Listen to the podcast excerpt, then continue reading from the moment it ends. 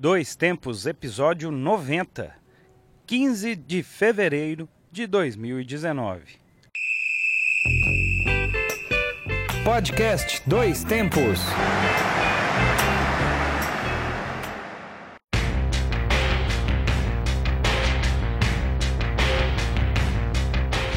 Salve, salve! Hoje é 15 de fevereiro de 2019. Eu sou João Luiz Reis e esta é mais uma edição dele, o Dois Tempos, o podcast que leva até você informação, debates, opiniões e o melhor da memória esportiva. Eu sou o Alexandre Rodrigues e voltamos com um novo episódio da série de podcasts produzidos pelo Grupo Gabiroba. Já 90 podcasts, né? Ag agradecemos a você que nos acompanha e que continue com a gente por mais 90, 900, 9 mil episódios. Quem tiver a paciência. Exatamente. Quem acompanhou a nossa saga no último podcast Ah, aqui, me lembra não. estamos no mesmo lugar, mas do outro lado do módulo aqui do estádio Valdemar Teixeira de Faria, o popular Farião. Exatamente. Estamos aqui para ver mais um trem do Guarani, preparação aí para a sétima rodada do Campeonato Mineiro, jogo contra a Patrocinense. Mas enquanto não começa o treino, nós vamos aqui gravar o podcast 90, que é, isso especial, aí. hein, João? Claro, uma década iluminada, né? Exatamente. Talvez a nossa década de ouro, É. né? Pra gente já tá liberando É, quase a idade do lobo, né? Da loba, lobo, do coiote, É. ou do o do urubu, você sei. quiser. Então, uma Exatamente. década especial, eu acho Isso. que início aí da MTV no Brasil, né? Pois é. Entrando mais forte, TV a cabo, um princípio de internet, né? O ICQ, quem não lembra daquela porcaria, né? É, Aquele barulhinho. é isso aí, mas a vamos lá. escrever. Nós vamos falar então, já dá pra perceber, o programa hoje vai se basear nos anos 90. É, e deixando bem claro que, na verdade, é a Globo que pegou a nossa ideia, né? Que a Claro. gente já havia programado isso muito antes. Exato. E, coincidentemente, a danada da Poderosa me coloca uma novela dos anos 90. Isso. Mas as referências são divertidas, pelo menos na abertura que eu ouvi. Eu ainda assim. não, não tive a chance a de ver. abertura faz uma menção ao Nirvana. Ó, legal. É. Oh, Popedem, Popero. Quem nunca dançou essa aí, hein? Pump and the Jam. É. Technotronic. Teve Grooves in the Heart também? Não, não, não sei se teve na abertura, mas são muitas referências, É. assim. É Grooves in the Heart, pra quem não sabe, é a música da banda Delight. Ah, claro. que tocava muito no, no começo da MTV aqui no Brasil, apesar de que o primeiro clipe da MTV no Brasil foi Garota de Ipanema, É. cantada por Marina Lima. Oh, que beleza. hein? Só que o Delight, inclusive, fez tanto sucesso que veio aqui no Hollywood Rock. Chegou a vir tocar E aqui. com aquelas roupas coloridas, né, dos anos 90, né? Mas que tinha um pouco de homenagem aos anos 70, Sim, né? é, Meio essa a gente sempre psicodélico, né? vive uma, uma Isso. repaginada das coisas, né? É, sempre acontece. Mas vamos dar sequência então, e para quem ainda não nos conhece, você pode entrar no nosso site. Sim, o Grupo Gabiroba tem o seu site lá, foda, poderoso, grupogabiroba.com. E veja também, nós estamos presentes ali no Twitter, dando aquela pitacada, né? Mais ácida que o Twitter, o Muro das Lamentações, né? Exatamente. Estamos também Um no... abraço, Pet. É, a grande pé, vamos falar dele. Isso. Estamos também no Instagram, se você quiser ver as nossas carinhas lindas, e no Facebook. Então conheça um pouquinho do nosso trabalho nas redes sociais. E o podcast também está, claro, postado ali no iTunes e no Spotify. E todos os episódios estão no mixcloud.com barra Grupo Gabiroba, se você quiser escutar desde o primeiro podcast Dois Tempos. É, Também estamos na revista Acréscimos, a nossa revista eletrônica com textos variados sobre futebol, no site medium.com barra revista Acréscimos, mas já migrando a maioria dos textos para o nosso site do Grupo Gabiroba. É isso aí, e como a gente não podia ser diferente dessa geração toda, tem também o nosso canalzinho no YouTube. Não somos youtubers, né, Ale? Não, ainda não. Ainda não, talvez nunca, né? Ah, vai saber, né? Vai saber, né? Vai saber, mas se for o destino, que sejamos uns bons youtubers. É então isso. tem lá o nosso Grupo Gabiroba no YouTube, você vê todas as nossas matérias postadas. Vamos começar este programa então. Tecnotoniciano, tecnotroniciano, mais ou menos assim. Ou grungiano, né? Grungiano, né? É. Vamos falar do, do, É, do, do lado do rock and roll ali, Isso. né? Quando apareceu aí para o mundo, né? Isso. Seu- Grunge, que é um so- som realmente que tem influência do heavy metal, mas também com muito um toque de rock alternativo, que era bem uma reação àquele rock farofa dos anos 80, né? Aquele, glam rock, ainda que também se rotular as coisas é sempre um perigo, você pode cometer algumas injustiças. Mas ficou conhecido o som do rock dos anos 90 como grunge, os principais representantes Nirvana, Alice in Chains, Pearl Jam, Soundgarden também. Mas a trilha nossa é um pouquinho diferente. Depois nós vamos depois falar. Depois você já vai escutando ela aí ao fundo. Isso. E depois a gente fala. Quem já conhece, né? Já tá por dentro. Quem não conhece vai ficar conhecendo. Vamos lá então começar o programa de hoje com os nossos destaques. E no programa de hoje você confere anos 90. Vamos falar um pouquinho do futebol desta inesquecível data. Inesquecível mesmo? Ah, Ou sim. esquecível? Não, é inesquecível. Talvez para alguns times esquecível. É. Todo mundo tem a sua esquecibilidade Ah, ali, sim, né? Com certeza. Agora, inclusive, eu já vou ter uma breve agora. É. Já falaremos. mais Vamos só passar frente. os destaques aqui. Vamos contar também histórias do esporte. Você vai trazer o que pra gente hoje, Ale? Ah, sim, vou contar um pouquinho da história da Copa do Mundo do futebol feminino. Oh. Por que nós estamos escolhemos esse tema agora para falar no programa 90? É que a Copa do Mundo de Futebol Feminino teve sua primeira edição em 1991. Antes disso haviam apenas campeonatos amistosos, torneios. Era brincadeira, né? Vamos É. dizer, né? Amadorismo puro, né? Exatamente. Não mudou tanto assim, não. no né? Brasil, Infelizmente. agora que está querendo se profissionalizar, mas a Copa do Mundo começou nos anos 90 para as mulheres. Eu vou contar um pequeno resumo dela para vocês. É isso aí. Teremos o Guardião do Tempo com as datas marcantes aí do, do passado. E o nosso querido e emblemático quadro mesmo sem Neymar. E o menino que voltou à mídia essa semana com tudo, hein? Exatamente. Vamos falar durante o quadro, né? É, vamos, pra não vamos- gastar tempo. Exatamente. E aí, antes da gente começar o programa, nós temos que fazer uma menção aqui, obviamente, às perdas que nós tivemos aí nos últimos dias, né? No programa passado a gente já falou a respeito dos meninos do Flamengo, brevemente aqui, porque no jogo Guarani Tupi nós vimos muitos torcedores com a camisa do Flamengo. Isso. Nós até lembramos. Fiz inclusive a homenagem no videozinho, no final do vídeo eu coloquei ali o símbolo do Flamengo. Você pode, pode ver esse vídeo na TV Bug, no nosso YouTube, né? E infelizmente os 10 garotos que infelizmente nos deixaram, a gente deixa aqui novamente sentimento às famílias, principalmente aos familiares desses jogadores. Lembrar aqui do Gordon Banks, né? Goleiro que é, inglês que faleceu aos 81 anos. Na terça-feira, né? Segunda Isso. ou terça, terça, né? Isso, é na terça. Só né? que o espírito dele já estava aqui no Farião, né? Ah, sim. Ele encarnou naquele goleirinho lá do Tupi, de O tal Ricardo maneira, Vilar, o, né? O Ricardo Vilar virou, virou o Gordon Banks do interior, né? Exatamente. Pegou cada bola, meu Deus do céu. O, o Banks que jogou no Leicester, né, os principais times que ele jogou, o Leicester e o Stoke City, e ele ganhou uma Copa da Liga Inglesa por cada um desses times. Ó. Tem os dois principais títulos por clube dele foram esses, uma Copa da Liga Inglesa. O Gordon Banks fez aquela defesa do Isso. Pelé, né? Que- Na Copa de 70, claro, ele ficou mais conhecido por isso, uma defesa espetacular, além de ter sido campeão mundial pela Inglaterra em 66 e ele fez 73 jogos pela seleção da Inglaterra. Deixamos aqui nossos sentimentos aos, ao Banks e claro também não podemos deixar de falar do Ricardo Boechat, grande Ah, jornalista, né, que nos deixou de forma trágica aí na segunda, né? É, que realmente é um jornalista que entrou para a história por marcar num período tão difícil da democracia suas opiniões e também por marcar no momento em que o rádio era muito desprezado, ele a partir de um programa de rádio com as suas opiniões ficou ainda mais reconhecido no Brasil. Né? Talvez até um dos responsáveis por fazer aquele aquela aquele crossover entre TV e rádio, né? Exatamente. Ele ser chamado ao vivo do estúdio de rádio para participar de um jornal como ele fazia no Café com Jornal. E como você diz, né? Quando eu crescer, quero ser igual ele. Realmente, é um grande jornalista Um, 1% ali do que ele foi, eu já estou satisfeito. que viu? se reinventou e que provou que ele pode ser duro nas palavras, mas ser, ser mal educado ao criticar, né? Claro que às vezes ele precisou ser, né? Com alguns, algumas pessoas aí, né, mandando procurar alguma coisa aí, né? merecido. merecido, inclusive.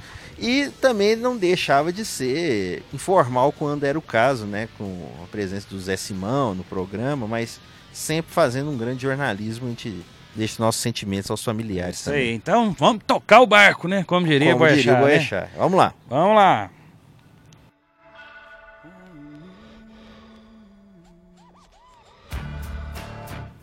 Então vamos começar o nosso debate de hoje. Ei, saudade, hein? Como diria, né? A gente vai passando as décadas, né? Vai, vai aumentando as primaveras. A gente talvez vai voltando que talvez na infância foi o que mais marcou. Acredito que para nós dois aqui foi o período que mais a gente foi se desenvolvendo e se aproximando mais do esporte, né? Pesa a década de 80 fantástica, que já fizemos um programa também, mas talvez os anos 90 foram os grandes anos ali de, de interação com o esporte, de desenvolvimento até com pessoas, com cidadãos. Mas vamos falar como era o futebol dessa inesquecível data, uh, década, no caso. Exatamente. Eu só tenho uma lembrança para começar. Diga. Aqueles uniformes grandes, eu não aguentava aquilo não, cara. Uniforme largo, né? Muito largo, que shortão. Além puxa, daquelas camisas realmente todas coloridas, né? De algumas seleções aí, de algumas marcas de uniformes aí, a Umbro fazia, né? Sim. Muitas camisas coloridas. E acabou que o maior representante disso, levando isso ao extremo, era o Jorge Campos, né? Goleiro do Ah, México, que né? isso, hein? Aquele baixinho. Exatamente. Que era centroavante no início Pois de é. carreira, até jogava de vez em quando na frente. Quando o time tava precisando de um outro atacante, ele saía do gol, tirava alguém do meio de campo, ele ia pra frente e colocava um outro goleiro, Ah, que né? isso, hein? Sensacional. Lembro né? demais da figurinha, com um cabelinho meio arrepiado, né? Isso. Sempre com as camisas bem estranhas, né? Jorge Campos jogou três Copas, né? 94, 98, 2002, aí já era reserva, né? 94, 98 foi titular. É, Baixinho para padrões de goleiro, né? Isso. Que a gente pode falar muito não, né? É, né? Eu principalmente não posso falar. Exatamente. Mas eu acho que dos anos 90, assim, que eu me lembro, é, claro, né? Dos títulos do Palmeiras, né? Saiu da fila, né? É, Depois, com a entrada da Parmalat. Ah, é o time da Parmalat. Uma lembrança bem doída, chamada Canídia, né? Que é daquela década, né? Lazzaroni. Não estou falando de lasanha, né? Estou falando de um técnico, Sebastião Lazzaroni. Exatamente. Mas o que, que mais Mas aí, é- Ale? Faz uma, um... que o Lazzaroni ele apareceu, se não me engano, no Resenha, não na Lasanha, no Ah, Resenha e ESPN, acho que se não me engano, logo depois da derrota para a Bélgica. Levaram ele lá. Matar uma saudade? Masoquismo? Ah, mas Cê- que, vamos falar de coisa boa, né? Pois é. É, o Lazzaroni, para quem não lembra, foi técnico na Copa de 90 e tentou implantar aqui o líbero no futebol brasileiro, né? Jogador- Quem era o livre do Brasil? Mauro Galvão. Uh, rapaz, bem lembrado. Pois é, até o time, a ideia era boa, né? O problema foi a execução, né? Mas seguia os padrões europeus, né? O Libra também estava. É, o meio de campo do Brasil, e aí muita gente fala, né? Onde se perdeu a criatividade, né? Houve aquela divisão, Onde travou o jogo. isso, me- no meio de campo brasileiro, né? Você tinha só aqueles caras que marcavam e só os caras que armavam. Quer dizer, o meio de campo, né? O São Paulo, por exemplo, foi campeão mundial. Era o Pintado e o Dinho, o Doriva e o Dinho depois, o Raí, o Palinha, o Cerezo e o Leonardo. Quer dizer, então você tinha dois caras que marcavam e dois que armavam. No Palmeiras, você falou, era Amaral e Galeano, o Flávio Conceição, Uhum. Djalminha e Rivaldo. né?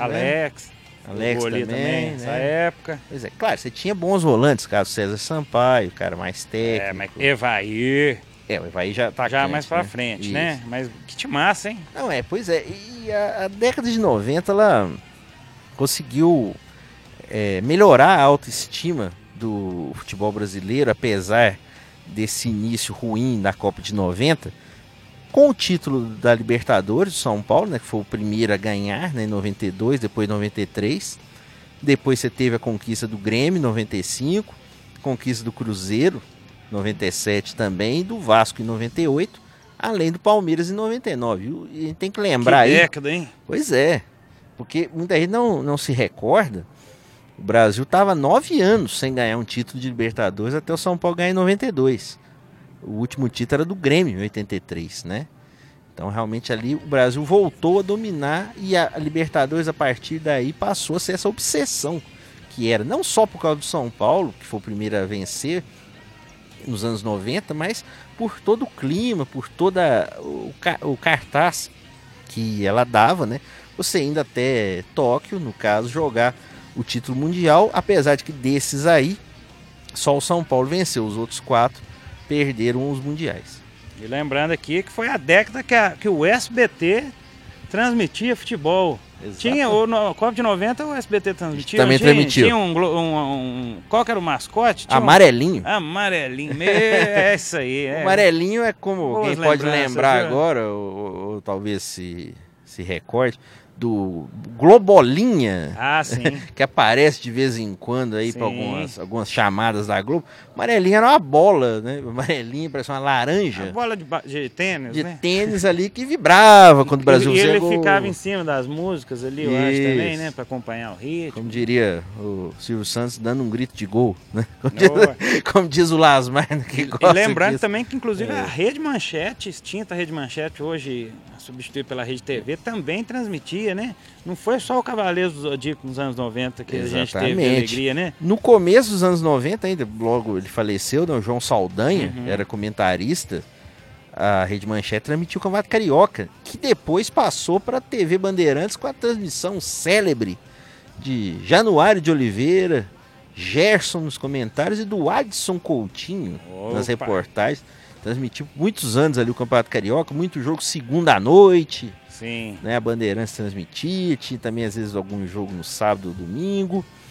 Mas em relação à Copa do Mundo, em 98, você teve praticamente todos os canais transmitindo Copa. Hoje é uma coisa impensável, né? Você teve a Globo, Nossa. SBT, Record, Bandeirantes e Manchete transmitindo aí dos canais abertos. É verdade. Muita, muita opção pra quem queria sair aí Sim. do, do Galvão e companhia limitada. É, quem né? não, quis ir- quem não queria ver Mas a Globo, imagem era tinha- ruim, né? A Globo nesse ponto, infelizmente, ela É. ganhava, né? A qualidade Na de maioria dos lugares realmente era mais difícil. Mas aí, em 98, foi a primeira Copa transmitida ao vivo pela TV por assinatura com o Sport TV e a ESPN Brasil. Foi o ano da implanta... eh, a, a década da implantação desses dois canais, Sim. que o Sport TV antes era Top Sports Uhum. e, depo- e muitos jogos eram transmitidos, inclusive no Multishow e na GNT. É, você que vê GNT hoje aí, Multishow, com aquelas comédias lá Uhum. discutíveis. Tinha jogo que era transmitido no Multishow, porque não tinha Sport TV 2, 3. Sim. E a ESPN Brasil, primeiro era TVA Esportes até 95, começou em 94. E aí em 98 transmitiu a Copa e eu lembro de assistir toda a Copa Ah, pela sim. ESPN, porque realmente é, foi uma cobertura Bons muito legal. tempos, né? Bons tempos. Bons tempos, realmente. Mas, Ale, anos 90 foi talvez a, a década também que, que começou a fortalecer mais esse lance da, de jogador jogar fora, né, na Europa, né? Exatamente. Começou anos 80, tivemos um pouco disso, mas acho que os anos 90, é, talvez, não, não- vou dizer como única referência, mas esse lance do Palmeiras Parmalat mostrou uma nova faceta do, do da questão empresarial no futebol, né? Não só de, de jogadores, de transmissão, mas nessa questão mesmo de, de exportar jogadores, né? O tal Exatamente. celeiro, né? Que nós, como diz, dizem, né? Que o Brasil é o celeiro de craques. De fato, começou a exportar jogadores para valer, né? Foi, começou o futebol aí para o Japão também, né? O Zica atuar lá. Boa, bem Mas lembrado. fala um pouquinho dessa questão da Europa, do... É, a questão da Europa realmente é porque até nos anos 80, começo dos anos 90, era permitido apenas três estrangeiros por time, incluindo os europeus. Só que a partir de 1995 para 96 isso mudou. Tudo isso mudou a partir da transferência de um jogador obscuro belga chamado Jean-Marc Bosman, que jogava no RFC Liège. No fim da temporada de 90, o contrato entre o Liège e o Bosman havia terminado porque ele recusou a redução salarial de 75% que os dirigentes do clube propuseram para ele.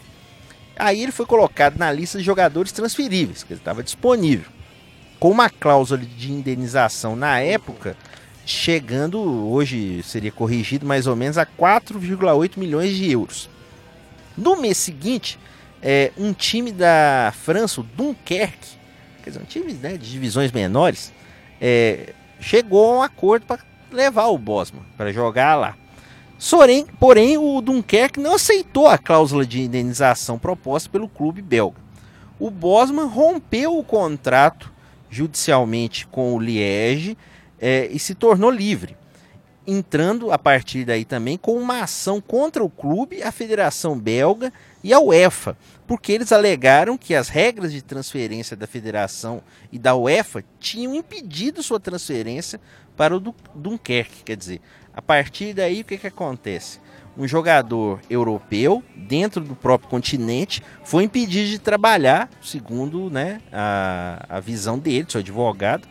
E depois de cinco anos de briga judicial, o Bosman teve a razão é, dele reconhecida pela justiça, pela justiça da União Europeia, que foi inclusive é, confeccionada, fundada na União Europeia, junção alfandegária dos países, né, até maior que a alfandegária, na década de 90.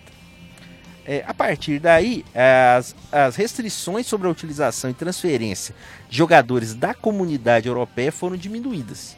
E aí, uhum. chegando aonde você começou a falar, o uhum. que, que acontece? Com mais vagas para estrangeiros, já que os caras da Europa não eram considerados estrangeiros e não são até hoje, era mais fácil você contratar jogador de fora. E o Brasil, a Argentina, sempre foram grandes exporta é, exportadores de jogadores de qualidade. É, só falando aqui que agora o time do Guará acaba de adentrar ao, ao gramado, né? Então vocês escutarão aí uns chutes, umas as bolas batendo aqui e acolá. E a turma dos goleiros, né? Sempre os primeiros a entrar e os últimos a saírem, né? Exatamente. Sobre a preparação do nosso preparador. Ronaldinho! E um grande abraço a todos Ronaldinho os nossos goleiros que tá fazendo um trabalhão, porque, porque esse povo tá catando, hein? É, nos treinos, né? E o Leandro, que é o titular, realmente fazendo grandes atuações aí. Sim. Mas realmente essa questão da lei Bosman é, mudou o futebol, foi né? uma mudança total, né? Abriu Você chegou mesmo, num né? ponto, por exemplo, né, no fim da década de 90, o Arsenal, a Inter de Milão principalmente, jogarem partidas com 11 estrangeiros. 11 jogadores fora da Inglaterra, né, jogando uhum. pelo Arsenal, e 11 jogadores fora da Itália jogando pela Inter, né? Hoje até isso é comum, mas isso só aconteceu a primeira vez realmente de fato no fim dos anos 90. Pois é. E sobre o futebol que, que, você acha? Que a gente sempre fica nessa nostalgia, nessa, nesse romance. Era melhor mesmo? Era pior? Era a mesma coisa? Era mais aberto? Era mais fechado? Eu, sim, na minha humilde opinião, eu, sim, apesar de, de títulos memoráveis, jogos fantásticos, São Paulo, Palmeiras, detonando mesmo, mas pelo menos na Copa, acho que a Copa de 90 e de 94 para mim foram os piores jogos que eu assisti em Copa. Talvez de 90 posso falar um pouquinho menos e foi aquele choque do Canidia, né, que eu já, já lembrei do Cidadão. Mas 94, mesmo levando o Caneco e com Romário e Bebeto em campo, e aquele timaço, que era um timaço, vamos falar a verdade, eu sentia que eram jogos duros de assistir às vezes, né? Tão sofridos quanto os de hoje. Mas você que é mais especialista, o que, que você acha pior? Eu... Seleção do, do, do, do. Seleção de 94 do. Como é que chama? Parreira. Você acha que é pior a seleção de Parreira ou a seleção de Tite? Eu, eu acho. Sim. Tem um, não tem um comparando, contexto. que tem tudo é diferente, mas. Eu acho que se você for pegar pelo nome, pelos nomes, né? Um por um, sem dúvida nenhuma, em 94 o Parreira ele abriu mão de alguns jogadores de maior talento Djalminha. É o Djalminha machucado, não? Ele estava machucado. Não, em 94 ele estava no Guarani, mas ah, poderia tá. ter sido. Sim. O próprio Rivaldo poderia ter ido. O próprio Marcelinho Carioca até, né? Apesar né, da personalidade, uhum. mas inegavelmente tinha seu valor. Agora... Também no caso, o, o Propalinha, né? Caiu um pouco de rendimento. Ele montou um time mais fechado, porque havia aquela obrigatoriedade quase do Brasil sair da fila, né? 24 uhum. anos sem título. O Tite, ele tinha teoricamente mais tranquilidade para trabalhar e mais opções que ele poderia levar. Que acabou na Copa a coisa não dando muito certo. Eu acho que a Copa 94 também tem que ver algumas coisas. Foi jogada sob um calor muito intenso na Copa né, Estados, nos Estados Unidos, né? Unidos, né? Teve um jogo Alemanha e Coreia, por exemplo, chegou a 45 graus. Que é isso, né? só, só no sol, né? Dentro é. de campo. E até foi bizarro. Dentro de campo né? tava assim, não, né? Porque quando a Alemanha teve perna, ganhou de 3 a 0 no primeiro tempo. No segundo tempo, ela tomou 3 a 2 gols, né? 3 a 2 por pouco. Tem mais 10 minutos, é capaz de pelo menos tomar do empate. Que isso. Então isso acho que influiu também. E aí a gente tem que lembrar uma mudança que acabou na época sendo muito criticada E por um lado ela foi positiva, que foi o aumento de times para a Copa de 24 para 32. Porque com 24 você classificava até ter, com terceiro lugar, então você classificava às vezes com três empates. E aí agora com 32 houve uma melhoria, talvez a, a Copa ela ficou um pouquinho mais aberta. A gente teve um nível melhor, por exemplo, em 98. Acho que uma Copa mais divertida, né? Agora é engraçado que estão fazendo cometer o mesmo erro, né? Hum. Que em, na Eurocopa agora mudaram para 24, exagerado. Uhum. E às vezes o nível técnico, se for ver na média, tem muito time, talvez que não precisaria estar lá, né? É. Isso acho que eu acho que então assim, re, em resumo, a seleção do Parreira foi mais sólida o que se propôs. Poderia ter sido mais técnica. A do Tite jogou melhor antes da Copa, mas decepcionou. Não é verdade. E outra coisa que os anos 90 nos brindaram também foram as figuras, né? Ah, com certeza. Grandes jogadores ali que, assim, sempre vai, vão ter os seus, seus símbolos da, de cada década. Sem dúvida, para mim, o primeiro... Quem que você menciona de mais destaque, assim? O primeiro, sem dúvida nenhuma, René Guita, né? Ah, mas você René já pegou pesado. René Guita, que, claro, já ainda na década de 80, né? 89, ganhou uma Libertadores pelo Nacional de Medellín, né? Uhum. É, tem seu mérito. Mas em 90 na Copa faz uma, a maior presepada Nossa. da história das Copas. Tenta sair driblando ali o Roger Milá. Não, Eguita, faz né? isso não. Ah, mas teve bom pro Roger Milá, né? É, foi, foi bom pro A mais que vem pra bem, né? Em 94 ele não foi titular, né? Foi uhum. o Córdoba, o titular da seleção, né? Que depois jogou no Boca Juniors.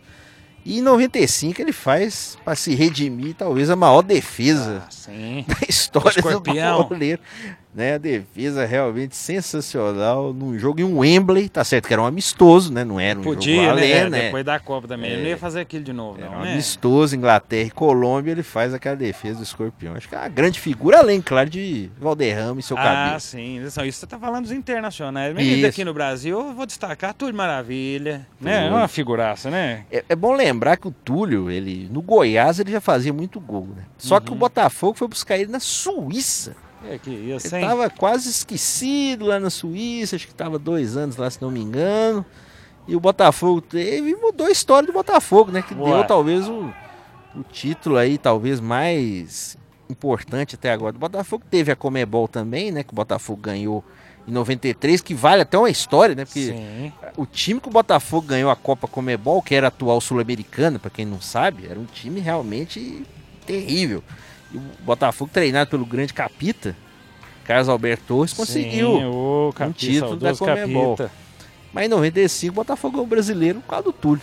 Né? Grande artilheiro. É. Quem mais que você lembra aí dos anos 90? É, só um, parênteses, né? Muita gente fala que ganhou também por causa do Marcesão de Freitas, né? Mas, ah, mas isso aí. Vamos falar, vamos, o Botafogo chegou na final também, tem que reconhecer. Ué, figuras realmente brasileiras. Tivemos realmente, eu lembro de uma aqui que das transmissões do, da Bandeirantes, o táxi. Você Nossa, lembra do táxi? Só da Angélica. o táxi era um pontinho direita, jogava na Matonense. Ô, a Matonense. é só você que lembra. Não, passou na Bandeirantes ali, 97 ali. A Matonense ganhou a Série A2 do Campeonato Paulista. Muita gente falava até que a Bandeirantes dava um apoio para a Matonense, até exagerado, né? Muita gente fala isso.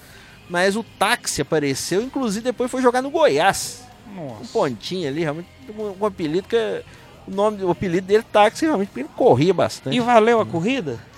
A Matonense valeu, né? Que a Matonense ficou conhecida. Agora o Matonense voltou às séries inferiores aí, mas é uma grande figura. Quando eu lembro dos anos 90, eu lembro de táxi. E você? Ah, claro. Temos aqui, tô lembrando de um aqui, uma grande perda que tivemos, Denner. Denner. Nos anos 90, que jogava pela portuguesa. E é. faleceu de acidente de carro, a grande promessa, né? Que Exatamente. quem sabe poderia ter mudado algumas coisas na história do futebol, né? Exatamente. Foi precocemente embora de um O Denner faleceu, inclusive, na, é, na época da preparação do Brasil para a Copa de 94. É, o Brasil estava fazendo um amistoso né, na, contra o Paris Saint-Germain. Uhum. Foi, foi na véspera do jogo ou foi no dia do jogo que ele morreu de madrugada, né, num acidente de carro. E pra você ter uma ideia, para quem não conhece o Denner, a torcida do Vasco, quando ele chegou, né, no último clube dele, a, o grito da torcida é, é, é, o Denner é uma mistura do Garrincha com o Pelé. Nossa, e o Denner, em é alguns verdade. momentos, ele realmente, claro, não chegou a tanto, mas dava, intenção, dava impressão de ser um jogador muito habilidoso. Né? Aqui, E outra, muito, poderia ir mu- muito longe. outra figura aqui que eu vou fazer um, um- um dedinho de prosa interno aqui. Diga.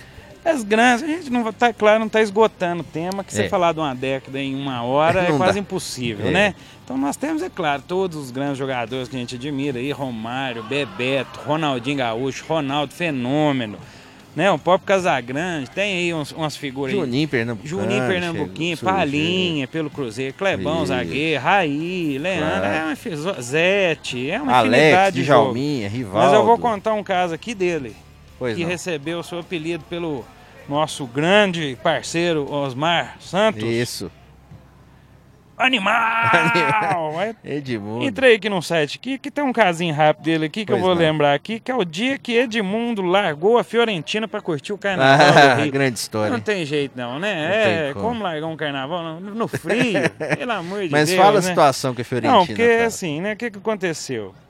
É, Ele atravessou o planeta em prol da balada. A diretoria da Fiorentina liberou, é claro, mas ficou um climão entre os companheiros que ficaram lá se matando na sequência de jogos bem peridos durante o campeonato, hein? O outro que fez isso, né? Que o carnaval é o fraco da turma do Rio, foi ele, né?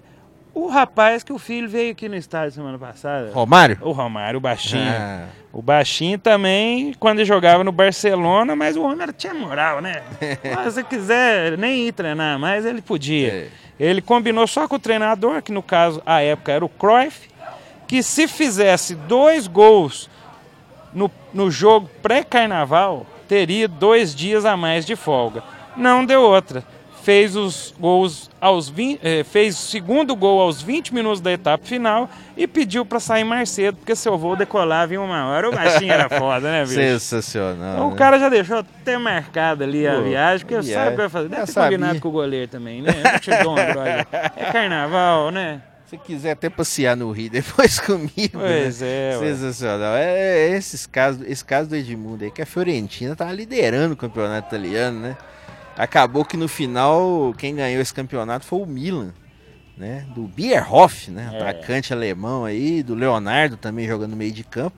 E depois disso, o o Vasco comprou o Edmundo, recomprou de volta o Edmundo aí na grande transação. Aí um Uhum. movimento contrário, né? Um jogador que voltou Re- repatriando, né? repatriando. E o E- jogador. E não, é diga. repatriando, sim, não em fim de carreira. né? Não, o que acontece hoje é o cara tá mais velho, igual veio Tardelli, fechou finalmente aí com o Grêmio. né? O pessoal vem depois aí de uma. Nicola tinha falado que o Tardelli podia ir pro Grêmio? Ah, acho que agora todo mundo falava Todo que mundo vai pro. Flamengo, pro Grêmio, pro Palmeiras, né? Aí todo mundo acerta. né? Alguma 25% de chance. Pois é. Mas o no caso aí, outro retorno importante do próprio Romário, né? Que voltou pro Flamengo como o melhor jogador do mundo. Uhum. Praticamente obrigou né, o Barcelona a liberá-lo.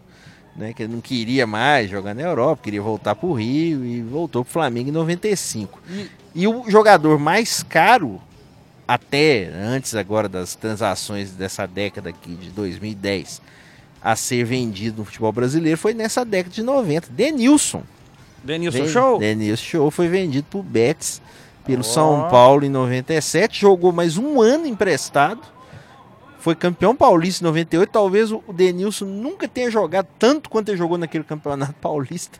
E foi pro Betis e teve um relativo sucesso. Não foi o que se esperava, Isso. talvez, mas Nem o Betis também não ajudou, né? também não era um time médio apenas. Até hoje. E é interessante destacar dos anos 90 que a gente tem uma figura que tanto nos anos 90 quanto agora está em destaque. Filipão, Ah, com certeza. né? Que ele Apareceu no Criciúma, né, em É. 91, né, ganhando a Copa do Brasil sobre o Grêmio. E se tornou um técnico de destaque ali. E ao contrário de Lucha, né? Que também foi um grande técnico de destaque, mas hoje em dia não está numa fase muito boa, É, né? o Luxemburgo apareceu em 90, né, na final. Assim, já treinava o Bragantino antes, tinha sido campeão da Série B brasileira em 89. Mas é, o pessoal jogando na rodinha de Aquela boba clássica aqui. rodinha para aquecer Isso. antes de começar o treino. Pois é, mas aí o Lucha é, ganhou a Série B brasileira. e Na época ninguém dava muita atenção para a Série B. Só começou-se a dar atenção mais quando teve todo aquele caso do Fluminense, né? Que todo mundo mais ou menos já sabe. Um dia talvez a gente conta com mais detalhes. E aí em 90, na final do Campeonato Paulista, que o Lucha teve o maior destaque com o Bragantino, ganhando do Novo Horizontino, treinado por Lembra? Novo Horizontino? É. Não me lembro. Nelson Batista. Ah, Aí eu- o Novo os- Horizontino jogava o... Márcio Santos. Não, o lateral Zagueiro. lá, não, o ponto direito lá era o... Novo Horizontino era o Genilson, se não me engano. Não, tinha um lá que jogou no... O nome, nome de estado? É nome composto com estado? Você tá falando do Bragantino, né? É. Gil Baiano. Gil Baiano. Ah, tá. Ah, não, você tá falando do Novo Horizonte. É, Novo Horizontino, o grande destaque. Depois o goleiro Maurício, né, que jogou no Corinthians. E o Márcio Santos, né, campeão em 94. Você vê, Uhum. quatro anos antes, tá jogando no Horizontino. É verdade. Além também do Bragantino do Mauro Silva, né? Uhum. Dois tetracampeões, É. quatro anos antes estavam jogando no interior de São Paulo. É. Infelizmente, não vou ter que encerrar o debate, porque Pois senão é. nós vamos falar só da década dos anos 90. Ah, vamos até amanhã falando. É muita coisa boa, mas a gente vai dar uma sequência de anos 90 agora com as datas no quadro Guardião do Tempo.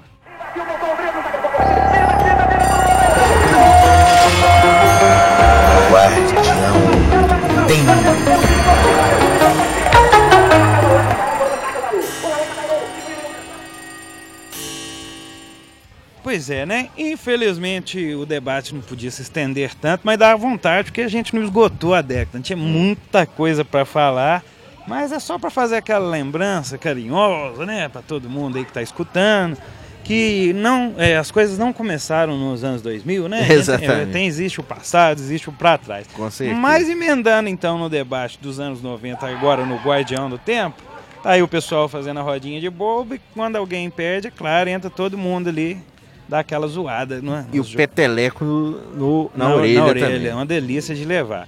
Mas no, o quadro Guardião do Tempo, que é uma tradição nossa já de relembrar sempre algumas datas históricas, hoje também vai ser só com referências aos anos 90. Exatamente. Pode começar a primeira aí, então, Ale? Pois não. Em 1995, a internet entra de vez nas nossas vidas. A rede mundial de computadores chega ao Brasil e a partir de então passamos a entrar na rede, navegar, conectar, enviar um e-mail que chega rapidinho ou não naquela É. época, né? Demorava. Nossa, discada, É, Zé. barulhinho de telefone. Exato, é. Qualquer coisa pôr barulhinho. É. Ao invés da carta, né, o pessoal começou a mandar o e-mail. No mesmo ano ah, de 95, a Microsoft de Bill Gates, que era o homem mais rico do planeta até então, lança o novo sistema operacional, o Windows 95, que populariza Que que é isso, de hein? vez o uso da internet. Definitivamente veio para ficar o tal do Windows, né? O negócio é Exatamente. forte, tem os concorrentes em outras É. empresas, o Linux, coisas semelhantes. Mas se não fosse o ano de 95, nós estaríamos aqui, né? Porque bem provável. se a gente fosse transmitir um podcast pela internet de escada, ia ser meio complicado, né? Com certeza. Ou mandar uma carta, né? Nossa, pra editar, pra mandar o arquivo. É, eu vou mandar uma carta do, do podcast. Eu vou te mandar o episódio 90 por carta. Pode carta. É, pode carta, é verdade. Uma boa.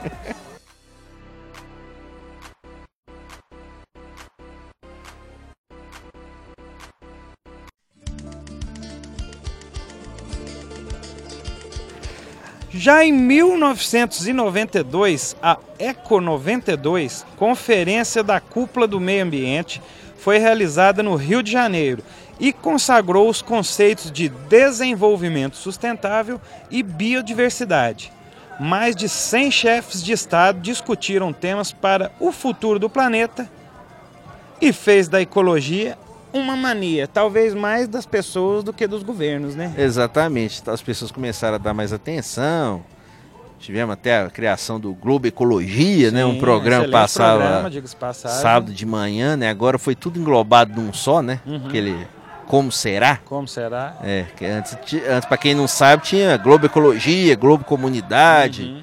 é, entre outros. Globo Educação também, né? Se não me engano também, Globo Universidade, uma época. E começou-se a prestar um pouquinho mais atenção na ecologia, ainda que, como você disse, os É, governos em nem ainda se tanto. discute isso, se vão entrar impactos de proteção do meio ambiente ou não. É.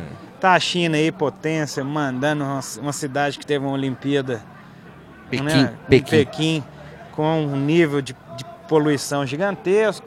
Infelizmente, acredito que muito se cresceu quanto a essa, essa ideia da, da ecologia, do desenvolvimento sustentável, mas ainda temos muito que melhorar e aquela previsão mais assombrosa que saiu que em 50 anos teremos mais plástico no mar do que peixes.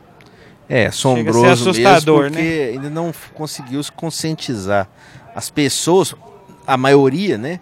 E, mas principalmente as grandes empresas e a gente lembra, infelizmente, do desastre e do crime que aconteceu ambientalmente Eu agora em Brumadinho. foi uma chacina. Exatamente, em Brumadinho, coisa que já havia acontecido antes em Mariana, aqui, os dois casos em Minas Gerais. Tô achando que esse povo veio só para ir para Gandaia no Rio de Janeiro, viu? Porque quando é trem lá no Rio de Janeiro é uma pressa para chegar lá, né? é, no caso aí né, foi o último evento oficial do Collor como presidente, ah, né? Aí. Depois o Collor sofreu o processo de impeachment. E, Collor não durou muita coisa é. nos anos 90. É. Não, mas já voltou, senador. Ah, é, é pra você ver. Aí, Brasil. Difícil.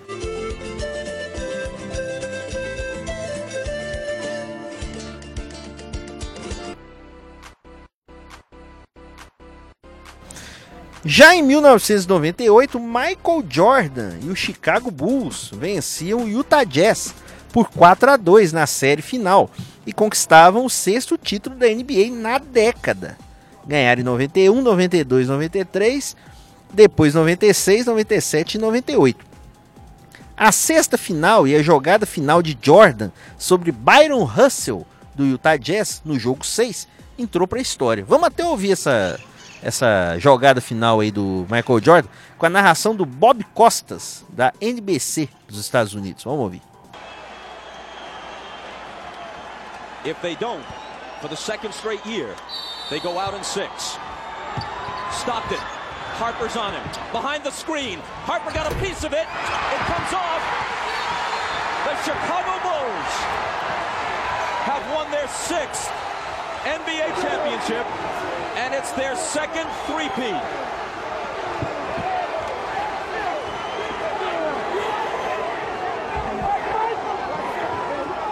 When you lose by this narrow margin, speaking of the Utah Jazz, there are so many things to look back on. But the Howard Isley three that was taken away in the first half will eat at them all summer long.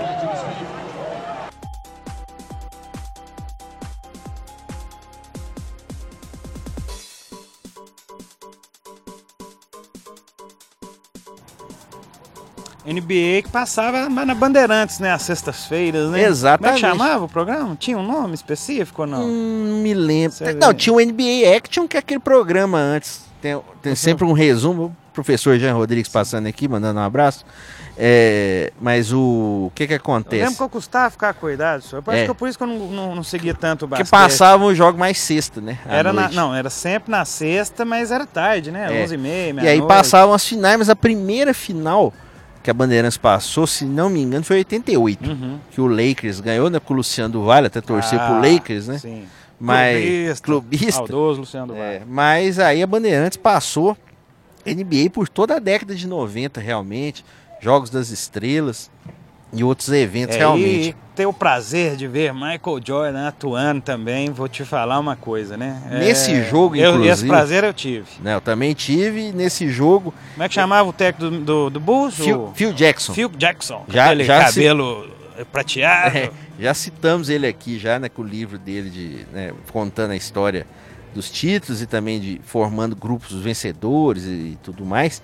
É, mas nesse jogo que o Michael, o Michael Jordan estava doente, estava gripado, né, aquela tipo de inflamação de garganta, mas fez só 45 pontos.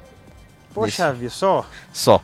É, fazer o quê, né? É para poucos. Esse jogar muito. E, claro, nós temos que lembrar no episódio 29 do podcast Dois Tempos, nós falamos um pouquinho da história do Dream Team, uhum. do time dos Estados Unidos da Olimpíada de Barcelona. Quem quiser escutar, pode procurar aí no Mixcloud o episódio 29, onde falamos um pouquinho mais especificamente do Dream Team. É isso aí.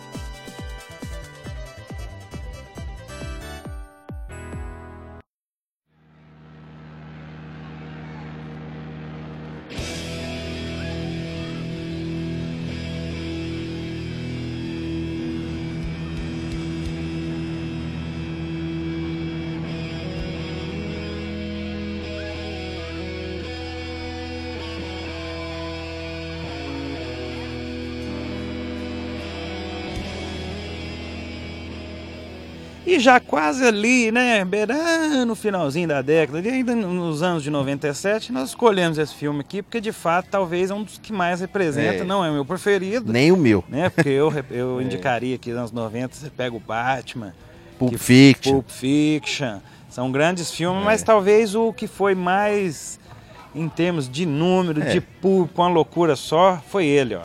Mais precisamente em 1997, dia 19 de dezembro, estreava nos Estados Unidos o filme Titanic. Ele mesmo, o grande navio, o né, que nem Deus afundava. Exato. Dirigido por James Cameron.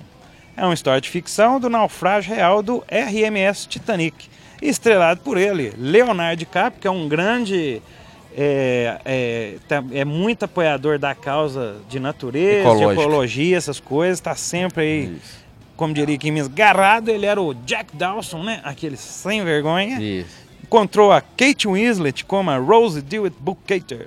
O filme foi indicado a nada menos que 14 Oscars, vencendo 11, incluindo melhor filme, e teve uma, bilhete- uma- uma bilheteria de 2,1 bilhões. Foi o primeiro filme a arrecadar mais de um bilhão mundialmente. É, foi uma coisa de louco, né? Eu, É, eu não virou uma daria- mania, Eu né? não dava 11 Oscars por o Titanic de jeito, talvez nas partes técnicas. É. Poderia até ser, porque construir lá quase que um Titanic Sim. tamanho real para gravar, os efeitos especiais, o James Cameron que nos brindou com outra pérola também, né? The king do. Exterminador do Futuro. É. E ele né? também fala, né, quando ele recebe os Oscars, que ele é o rei do mundo. Isso. Acho que talvez realmente não merecesse esse tanto de Oscars, mas é um filme representativo aí pra quem gosta. Só que nós estamos ouvindo não é a Celine Dion cantando My Heart Will Go On, não. Nós vamos ouvir a, vamos ouvir na banda Newfound Glory. E é uma versão pop punk. Por Aí, que, ó. que eu escolho? Primeiro pra não tocar Celine Dion. É claro, né? Evidentemente. Celine todo- Dion segunda nesse tá, os fãs estão achando ela muito magra. É, esperemos que ela esteja bem, antes de qualquer coisa. Não, não somos fãs, mas torcemos para que esteja bem. Só que também eu coloquei uma versão pop punk de My Heart Will Go On, porque a década de 90 foi marcada também pela volta do punk a um certo sucesso com bandas como Green Day, Sim. Offspring, Uhum. Rancid, né?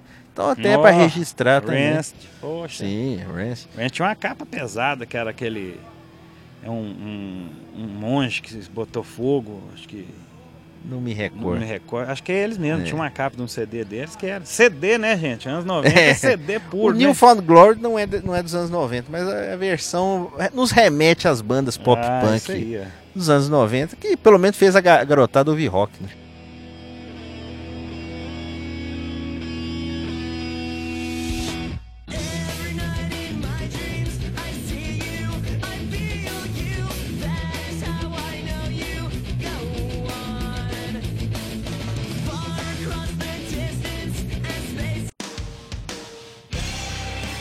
Pois é, e já que a gente já tá falando de música, vamos falar da trilha sonora de hoje, que não poderia ser diferente, né? É o clássico grunge dos anos 90. O som que marcou que nos trouxe grandes nomes, né? Como já citamos anteriormente, Kurt Cobain, né? Ed Vedder e Isso. Companhia Limitada É, e Courtney Love. Je eh, Jerry Cantrell, do Alice in Chains, Isso. nosso Chris Cornell, que infelizmente nos deixou há dois anos, né? Mas realmente o grunge, ele marcou a década realmente, porque fez o pessoal ouvir um rock mais pesado, né? Menos pomposo, né? E com influência de heavy Mas metal. aqui, me fala, mas você achou um grunge que não é americano. Não. Da não. onde que você arrumou esse trem? Não. Explica aí pra turma. é um pouco do trabalho da banda sueca Drain, conhecida em seu país natal como Drain STH. Ela é formada apenas por mulheres, era Aí. formada na verdade. Até por essa curiosidade e também pelo som muito bom que fazia. E, e banda de mulheres também, é bom te lembrar do El Seven também, né? Ah, um clássico. Outra banda dos Pô, anos da 90, hora. tocou demais aí. O El Seven ainda está em atividade. Parece que elas voltaram, né? Há pouco tempo. Sim, fazer tocou até show. no Brasil, né? Já tá em atividade ainda. A vocalista do Drain, né, que é a nossa banda de trilha sonora hoje, a Maria Sijorholm, atualmente é casada com Tony Iommi, líder do Black Sabbath. O Tony Iommi participou de um disco do Drain, o, do- o segundo disco deles, delas, né, na verdade, e acabou que conheceu a Maria Sijorholm e os dois são casados até hoje. O Drain existiu entre 1993 e 2000. Lançou dois discos e um compacto, fazendo até razoável sucesso pelas MTVs mundo afora, principalmente o primeiro disco deles. Tocou uma faixa ou duas, tocaram bastante até aqui na MTV brasileira. É legal trazer, além de uma banda da Suécia, que nós nunca trouxemos, Poxa, apesar de cantar em inglês, né? Uh, mas é, serve como uma marca dessa época realmente uhum. é, interessantíssima aí do grunge dos anos 90 com o Drain. Muito bem. Vamos sobe, ouvir? Vamos, sobe o som.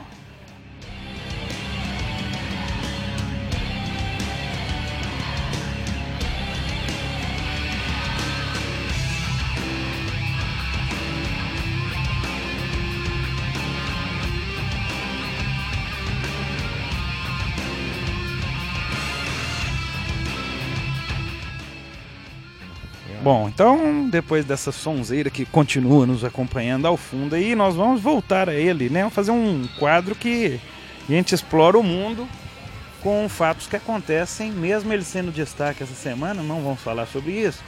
Nosso menino, né? Que já não é quase menino, não, né? Fez aniversário, quantos anos? 35? 27. 27. Nasceu nos anos 90, né? 5 de fevereiro isso. de 92. Pérolas dos anos 90, né? Mas. Pérolas que aconteceram é. mesmo sem Neymar. Isso aí. Solta a vinheta.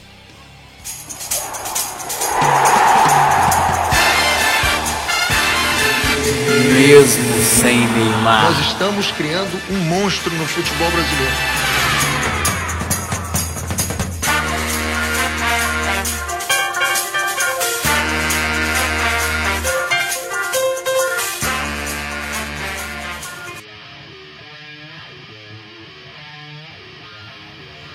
Nesse mesmo Sem Neymar de hoje, nós vamos fazer bem resumidamente, nós vamos falar algumas manchetes das revistas que tinham na época. Em especial, vamos destacar aqui a revista Capricho, a revista Contigo, Opa. E a revista Atrevida, já que não tinha blog nem programa de fofoca, nem que é. o PES já tinha aí o Nelson Rubens com tudo. Okay. o Nelson Rubens tá desde a década de 60. É, de 30, né? é. Mas então nós vamos, vamos relembrar aqui algumas capas de revistas aqui e as manchetes, só comentários breves. Você quer começar com qual ali? Ah, tá. Eu vi uma aqui, realmente nós tem um arquivo aqui farto.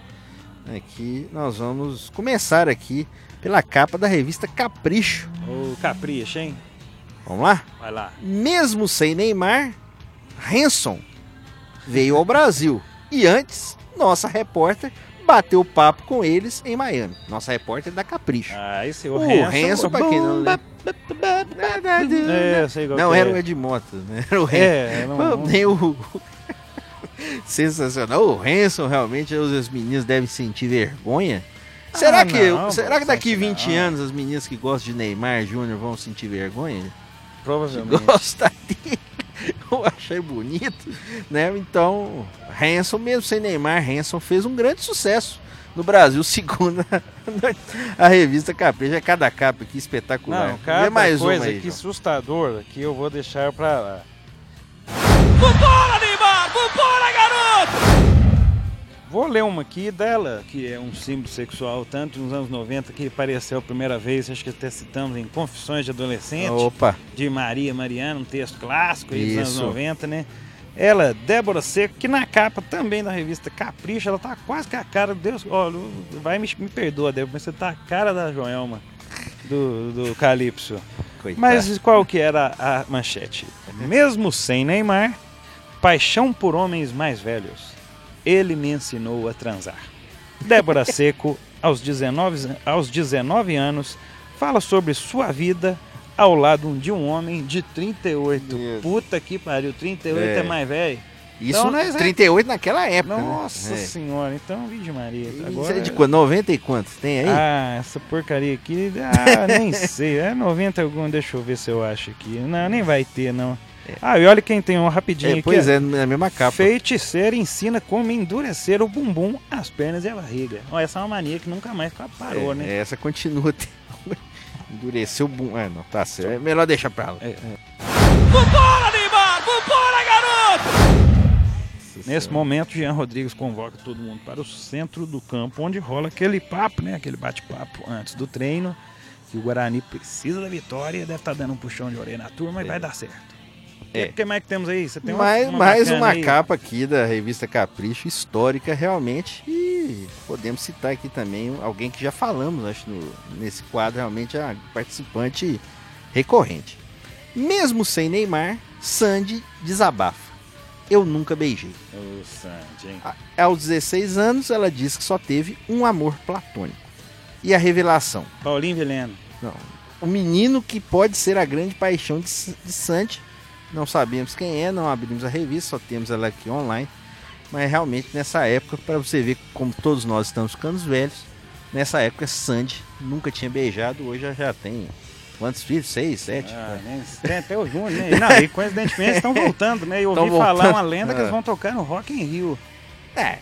né? Quem vai gostar é a nossa amiga Tatiana Santos, né? Vai adorar. Grande abraço. O, ro o Rock in Rio, amigo, o Rock in Rio de 2000 e 2001 já teve a, ma- a madrinha, a Xuxa. Ah, aí, ó. Então, o que o que o que O que esperar, tem, né? tem- tem um ditado aqui que eu acho que eu não sei se eu posso falar, né? Pode, aí. É, que é um peito pra quem tá cagado. Pois é, verdade. e o Sandy, eu vou te falar um negócio que eu acho que o primeiro beijo dela, pelo menos na televisão, você não sabe com quem que foi.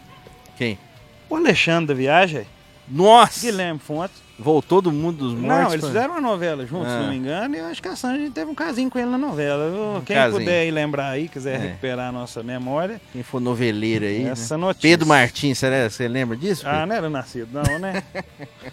Agora vamos Pra fazer fechar, um, né? Pra um- fechar. um pra encerrar, que esse aqui é pesado. Vambora, Neymar! Vambora, garoto!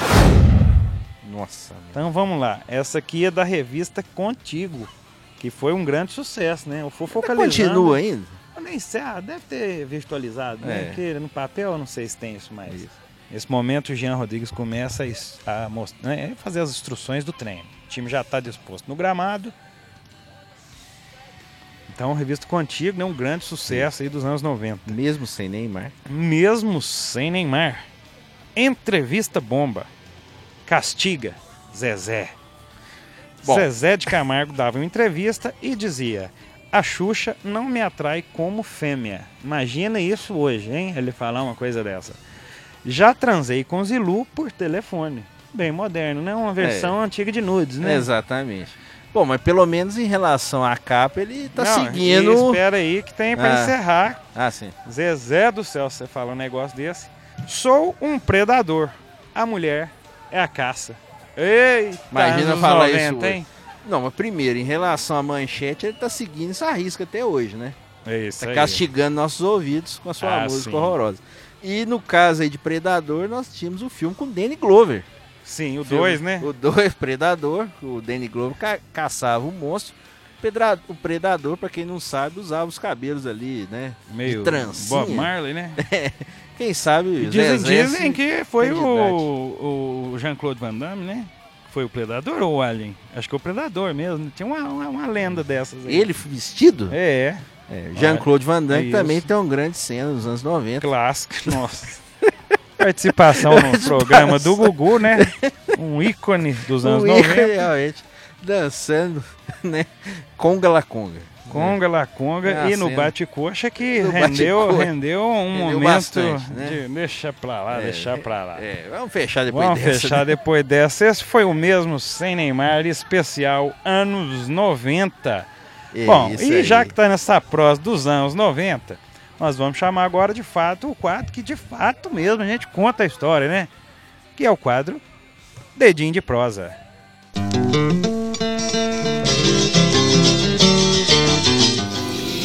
Edim de prosa.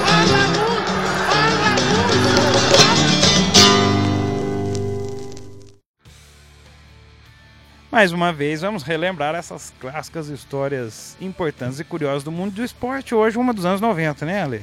Você que vai Exato. trazer aí, pode iniciar e conta pra nós. Exatamente. Tem uma lembrança aí importante, porque esse ano nós teremos a Copa do Mundo de Futebol Feminino na França, disputada no meio do ano, inclusive com a transmissão de todos os jogos do Brasil pela Rede Globo. Pela primeira vez isso vai acontecer na totalidade, né? A Globo transmitiu a final de 2007, onde o Brasil perdeu para a Alemanha, mas a Bandeirantes sempre transmitiu mais nessas competições, além, claro, do Sport TV, mas a transmissão agora na Globo, da Copa do Mundo, que será disputada no meio do ano, 2019, desse ano, na França. Mas por que eu estou trazendo a história hoje da Copa do Mundo de Futebol Feminino? Foi porque ela teve a sua primeira edição nos anos 90, a partir de 1991. O primeiro torneio organizado pela FIFA na China e agora, desde lá de 91, acontece a cada quatro anos, atualmente com 24 seleções, desde a última, né, de 2015. Antes eram 16 seleções, agora nós temos 24 seleções. É aquilo que eu falei, né? Uh, às vezes você chama mais seleções, tudo bem, é mais gente no futebol, é mais é, apoio. Às vezes você pode desequilibrar o nível técnico da competição. Antes de iniciar de fato a Copa do Mundo de Futebol Feminino, já haviam acontecido eventos desse tipo mas eles eram chamados, por exemplo, de mundialitos. Em 88, por exemplo, o torneio internacional da China contou com a participação de 12 seleções e o Brasil, representado pelas garotas do Radar do Rio de Janeiro, que foi um clube que fez muito sucesso no Brasil, principalmente nos anos 80, ficou em terceiro lugar, derrotando a equipe da casa nos pênaltis. O título ficou com a equipe da Noruega, que ganhou da Suécia numa final com um público de 35 mil pessoas.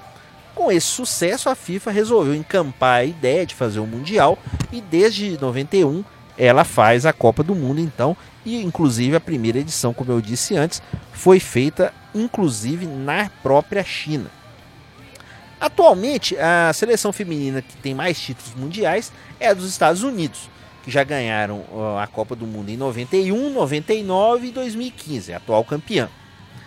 É, além disso, os Estados Unidos têm dois, um vice-campeonato, melhor dizendo, um vice-campeonato em 2011.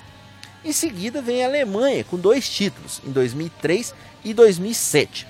Em terceiro lugar, empatados, estão Noruega, que foi campeã em 95, e o Japão, que foi campeão em 2011. O Brasil ainda não conseguiu um título de campeão na Copa do Mundo Feminina, mas já possui um vice-campeonato em 2007, esse que eu falei que a Globo transmitiu inclusive fica na frente da própria China no ranking, porque também possui um terceiro lugar. O Brasil foi terceiro lugar em 99, no torneio disputado nos Estados Unidos.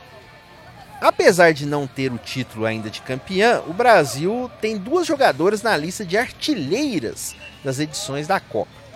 É, em 99, a Cici dividiu a artilharia com a Sun Wen, da China, marcando sete gols. A Cici, que foi uma grande precursora do alto nível do futebol da seleção brasileira feminina, principalmente dos anos 90, né? Jogou essas competições principalmente ali 95, 99 também.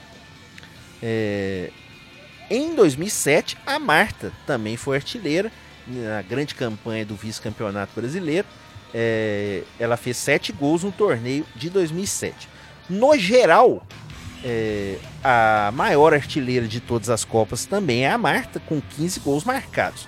3 em 2003, 7 em 2007, 4 em 2011 e 1 em 2005. E pode realmente chegar aí a mais gols, aumentar essa marca na Copa do Mundo agora de 2019. Para você ter uma ideia também, tivemos muitas goleadas. É claro que às vezes o nível das goleiras do futebol feminino é, é, um pouco questionado, até pela altura do gol, tem essa coisa também que poderia talvez ser revista em algum, alguma coisa, ou também é, o treinamento das goleiras vai evoluindo com o tempo.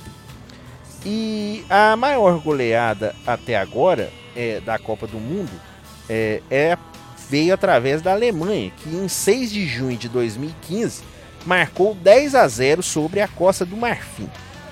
A segunda maior goleada foi da Suíça, que fez 10 a 1 sobre o Equador, é, também em 2015. Além disso, a Suécia já fez 8 a 0 no Japão em 91 e em 95 a Noruega fez 8 a 0 na Nigéria. Então são jogos assim que tivemos muitos gols nessa Copa do Mundo feminino. Então, a, o torneio desse ano ele vai ser disputado entre 8 de junho e 7 de julho na França, em 11 cidades diferentes, Quer dizer, uma estrutura realmente muito grande e, e mostrando o avanço do futebol feminino em todos os países E agora no Brasil há essa obrigatoriedade de formação de equipes. Acho que é importante que se tenha, mas deve ser um processo mais natural, não pode ser uma coisa apenas obrigatória. Eu acho que também o público não pode só ficar cobrando das autoridades esportivas e também é, ver realmente um apoio não só apenas às grandes competições. Acho que depende de todos nós para que o futebol feminino possa realmente evoluir ainda mais em nosso país. Esperamos que isso aconteça e quem sabe uma boa campanha na França possa ajudar também. Muito bem, foi o início então aí, né, dessa luta constante até nos dias de hoje das mulheres para conquistarem o seu espaço no futebol Mundial já tem a Copa, tem os campeonatos, Isso. mas os times mesmo, principalmente no Brasil, ainda é. tá... O Palmeiras lançou o time feminino essa semana, né? Isso, né? lançou. Apesar que é meio terceirizado ainda, né? Não é um é, time. Não é aquele. Né? É, não é uma, uma, formação da base do Palmeiras, como a maioria também tem usado contratações não, você pontuais. No assunto aí, base para futebol feminino é. Ainda é pequeno. Não, não existe. O isso, América né? faz né, um trabalho legal aqui assim. em Minas, né? Pessoal decadente aí, um abraço, né? Nossa colega Luana Carvalho, né? Tá estava indo lá, nas seletivas. Né? Nas seletivas, né? Realmente é uma coisa que ainda falta na maioria dos clubes, né? Para questão de interesse e questão financeira também. É isso aí. Ao encerrar o dedinho de prosa, vamos ouvir mais um pouquinho da banda sueca aí no fundo. Drain.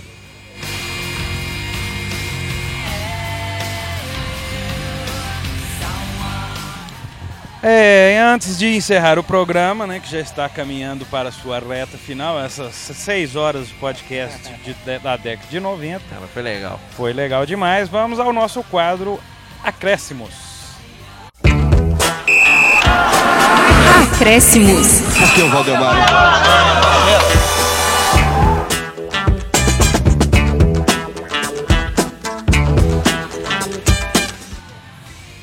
Conta aí, Ale, você tem um clássico aí dos anos 90? É Exatamente, é, é, um filme que retrata um clássico, né, uma história sensacional dos anos 90.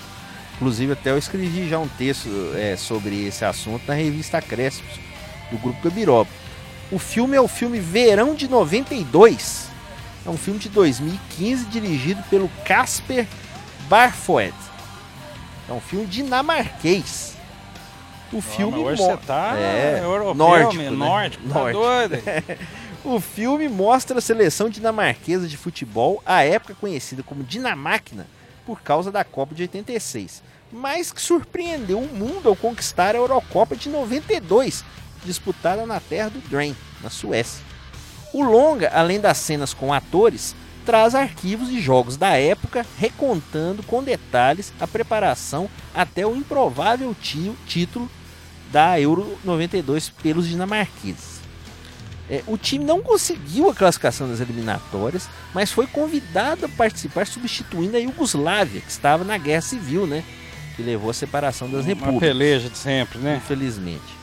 É, a, a, Dinamarca caiu num grupo complicado contra os suecos, os franceses e os ingleses. Depois de um 0 a 0 contra a Inglaterra, a seleção treinada por Richard Moller Nielsen perdeu da Suécia por 1 a 0. Precisa ganhar o último jogo da França para ir para a semifinal. Ganhou, passou a semifinal, venceu a então campeã Holanda nos pênaltis e levantou a taça depois de vencer a Alemanha na final por 2 a 0. Jogo que eu lembro que foi transmitido pela Globo numa sexta-feira à tarde. Quem diria, hein? Sexta-feira à tarde, hein? Sexta-feira à tarde, passando Dinamarca e Alemanha realmente. E nós temos que lembrar que a Dinamarca ganhou essa Eurocopa sem o Laudrup, o Michael Laudrup, que tinha brigado com o técnico. Tinha o irmão dele também, Tinha né? o Brian Laudrup, esse jogou e foi campeão. O Laudrup mais famoso não jogou. E também outro nome sensacional desse time era Peter Schmeichel, goleiro que foi muito tempo goleiro do Manchester Acho United. Falamos do nascimento dele aí, é uns Chegamos dois ou três podcasts Chegamos agora. a falar dele, exatamente. Mas aí é um título realmente inesquecível para o povo dinamarquês retratado nesse filme aqui. Minha dica de hoje, o filme Verão de 92 na Netflix. Aí você consegue mais detalhes aí na internet. Sim. Eu agora vou falar de uma série que me marcou também nos anos 90, viu? Ainda não era, as séries ainda não, não, não estavam em alta como tão em alta como hoje, né? Que é um mercado novo aí no, né, do audiovisual, né? Temos a, as plataformas de streaming Mas eu vou falar de uma série que marcou época e quem já tá beirando aí os quarentão lembra demais dela. Xena, a princesa Opa. guerreira, hein? Quem que não lembra da Lucy Lawless? que Passaram na gata, hein? Record, né? Passou na Record, passou no SBT, né? passou em tudo quanto é canto. Passou, demais. Que é na Grécia Antiga, né? A ex-mercenária Xena busca levar uma vida que a redima do seu passado turbulento, na qual agiu de forma, diria, duvidosa. Né? E para isso ela viajava toda a Grécia tentando fazer justiça, sempre ao lado de sua amiga Gabriele, que sempre se questionava se era, se era um pai romântico, Certo. se Gabriela às vezes era uma homossexual ou não. Mas a questão é que Xena encontrou todos os personagens aí da, da mitologia, né? Como Ares, é, o próprio Thor, o próprio Hércules, né? Que era, tinha a série também do Hércules, Certo. né? Que Mesma época. Kevin Sorbo, né? Fazia o Hércules, mas eu acho que Xena teve seu primeiro episódio em 4 de setembro de 95 e o último episódio já nos anos 2000, já em 2001, ao dia 18 de junho. A Lucy Lawless, que participou também da série Agentes da Shield, se não me engano, né? Do universo Marvel. Marvel. Fazendo alguém lá com superpoderes, eu não sei dizer quem. Mas Xena foi uma grande. Uma grande série dos anos 90, né? Porque ela era muito gata, né? Eu sempre Exatamente. achei ela E a bonitona. Gabriele também. Gabriele também. Isso. É isso aí. Este foi o Acréscimos de hoje. Uma uma- lembrança aí dos anos. Quem quiser ver a série, muito legal. Né? É, passou em vários canais, mas está sempre aí é, sendo exibida aí na TV a cabo, na própria internet. Enquanto isso, aqui no treino, Guarani fazendo um treino tático, mas um coletivo, né? Mais aberto aí o campo todo aí. Com o Jean Rodrigues preparando a equipe para o jogo contra a, o, o Patrocinense, Clube Atlético É Patrocinense, isso aí. no próximo domingo. Bom, o Dois Tempos está nos acréscimos, mas ainda dá tempo de tocar aquela musiquinha que nós já vamos dar o play nela daqui a pouquinho, enquanto a gente Exato. faz o É. encerramento Vou- do vou programa. no próximo hour. É isso aí. E é uma música que nós vamos ouvir um pouquinho da trilha sonora de hoje. Vamos ouvir, né? Continuar ouvindo a banda Dram com a música I Wish, que é do disco Freaks of Nature. Vamos dar o play nessa música aí.